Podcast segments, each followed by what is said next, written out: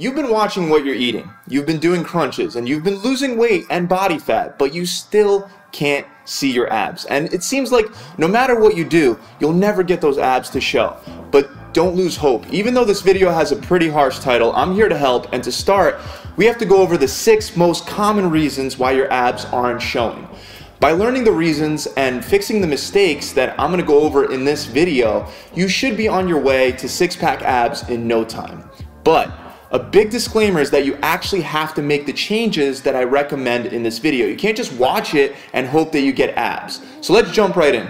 The first reason why your abs aren't showing is because you're not choosing a variety of exercises with a full range of motion and you're getting minimal negative contraction. It's a common known fact that the negative portion of any movement is where the most muscular breakdown occurs. It's also commonly known that in order for your muscles to grow and come back stronger, you have to first effectively break those muscles down. Meaning, if we want our abs to show, we should definitely focus on the part of the movement that breaks down the most muscle, which once again is the negative portion of the movement. The mistake that a lot of people make is that they primarily focus on movements that only allow for minimal negative contraction because those movements can't be done with a full range of motion. Let me give you a couple examples to further drive home the point. A super common exercise is the crunch on the cable cross machine with a rope where you sit on your knees and you have the rope behind your head and you crunch down. Even though I do admire this exercise because it's actually involving weight, the angle that the weight is pulling on your abs is already problematic. And on top of that, you can only come up to neutral. I say the angle is problematic because you lose abdominal tension before you can even come up to neutral, meaning you have a very small negative range of motion, and most of your work is done within a very short range. It would be like doing a bicep curl only allowing about your arms to come down to 60 degrees rather than extending a full 180 degrees. Let's look at another example, crunches on the ground. They only allow you to move from a neutral position to your shoulder blades slightly elevated off the ground. Again, very little range of motion, especially in the negative aspect. The most negative you can get is neutral. Leg raises on the floor actually have the same issue. The floor will prevent you from giving your abs the stretch that they could definitely use to grow.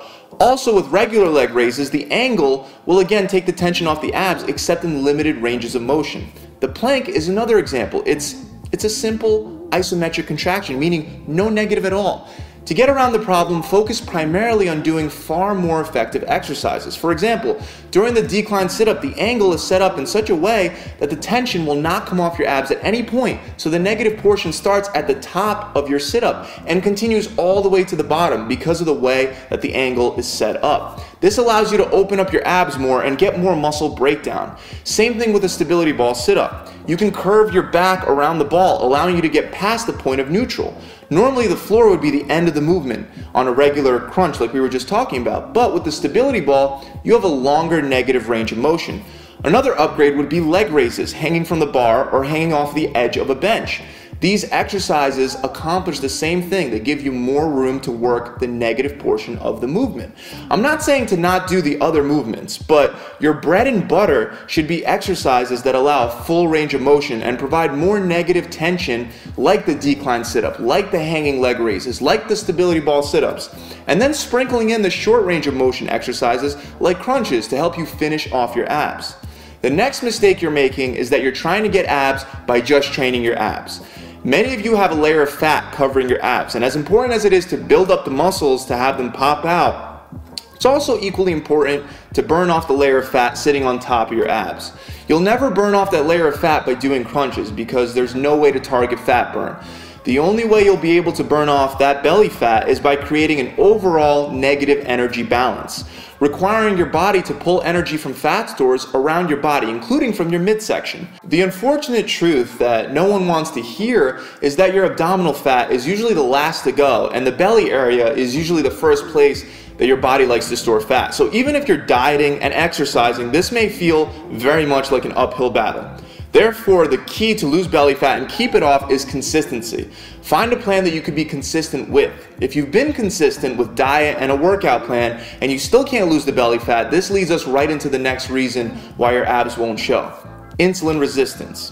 Insulin is a fat storage hormone that'll prevent fat loss when elevated and seems to increase the storage of belly fat. According to the American Academy of Family Physicians, there's a strong relationship between abdominal obesity and the degree of insulin resistance, regardless of how much you weigh overall. Also, in a study at the Garvan Institute of Medical Research in Sydney, Australia, they investigated the link between abdominal fat and insulin resistance in normal and overweight women. They found that abdominal fat was a strong marker for insulin resistance and the major determining factor of insulin resistance in women. Now, it's a mistake to think that if you don't have diabetes, you can't be insulin resistant. There are different levels of insulin resistance, just like there are different levels of insulin sensitivity. The best, most natural way to lower insulin resistance is by trying a fasting diet approach. There are many different ways that you could set up a fasting diet plan. So for the sake of time, I'll include a link in the end of this video and in the description below for an in-depth video of how to set up your own fasting diet plan. Other things that can help insulin resistance is avoiding all forms of simple sugar, meaning no ice cream, soda, sweet tea, Gatorade, candy, sweetened coffee, no simple sugar at all. Weight training has also shown to help with insulin resistance, so if you're not weight training, start doing that right away. Some studies have also shown apple cider vinegar can prevent blood sugar and insulin spikes after eating. But keep in mind what you eat will impact your insulin a lot more than what you supplement with. The number four, and probably the biggest mistake that I see people making, is that they're going for super high reps and not training their abs at a high enough intensity level. As much as it might seem like it burns a whole bunch to do 100 reps of crunches, it doesn't mean that it's actually the most beneficial way to build up your abs. In fact, it's quite the opposite. A 2009 study published in Physical Therapy and Sport concluded that abdominal muscles were significantly more recruited with higher weight loads. This doesn't come as a shock to me because I've been doing weighted ab exercises since I was 14 years old. And it shouldn't come as a shock to you because think about it. You can grab a very light weight and curl it until your arms are so sore that you can't lift them up anymore. But this is typically not the protocol that anyone would suggest for building bigger biceps. The abs are not some special muscle on your body they are still categorized as a regular muscle group, meaning they get broken down the same way and they get built up the same way as other muscles in your body. So if you're not using weights for your ab workouts, then that is right away a huge red flag and it's a main reason why your abs aren't showing. You wouldn't expect your shoulders to show without first working on building them up through a progressive weight training program. Same thing with your abs. Even if you cut all the fat off your body, if your ab muscles were not built up, you wouldn't see much muscular definition because there would be none. To fix this problem, focus on movements that allow you to load the abs with weight and focus on upping the weight over time with a progressive weight training model. Meaning, you can start off using just your body weight, but every week make it a point to try to increase the weight load used for your ab exercises. Some of the best weighted exercises are decline sit-ups, leg raises, pulses, and stability ball sit-ups. Let's move on to the last two, and I promise I'll make these quick because I'm sure we all got things to do. So, uh, mistake number five is that you're training your abs either every day or simply way too often. Some experts will advise you to work your abs no more than four times a week, and I think that's pushing it because that means one of those days you don't get a rest day before working your abs again. Two to three days a week should be the most that you work your abs. Once again, your abs are muscles. Would you train any other muscle in your body every day for maximal improvements? No. Your ab muscles grow and get stronger when they repair and recover, just like any other muscle in your body. Give them time to recover, and I promise you won't regret it. The last reason why you can't seem to get abs is one that nobody wants to hear and nobody in the fitness industry wants to talk about. But since this channel is committed to the truth, I have to mention it.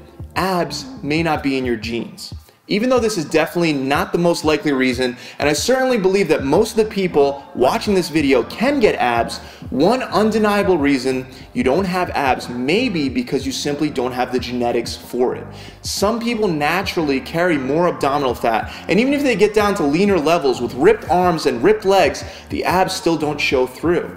On top of that, genetics play a role in determining the shape of your abdominal muscles themselves, and genetics especially play a role in the symmetry of your ab muscles. For that reason, don't obsess over how your abs compare to someone else's. Your goal should be to make incremental progress based on yourself. Everyone can get a flat stomach, but there's no guarantee that your abs will look as symmetrical or as ripped as some fitness model in a magazine. And they don't have to. The most important part of this journey is for you to become a better version of who you were yesterday. Abs are not to change your life for the better. Abs are not to get you the girl of your dreams. And I promise you, the novelty, it'll wear off. Nobody really cares except for you. So make your transformation about you, not someone else.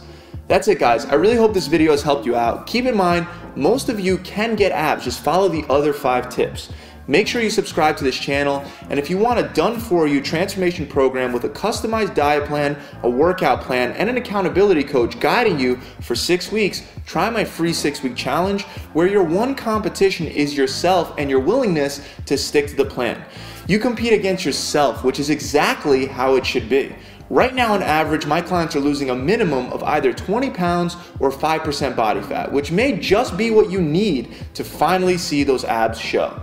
You can register by clicking the link below. And seriously, if you don't have a solid plan, I highly recommend you do this program. You can access it by visiting gravitytransformation.com.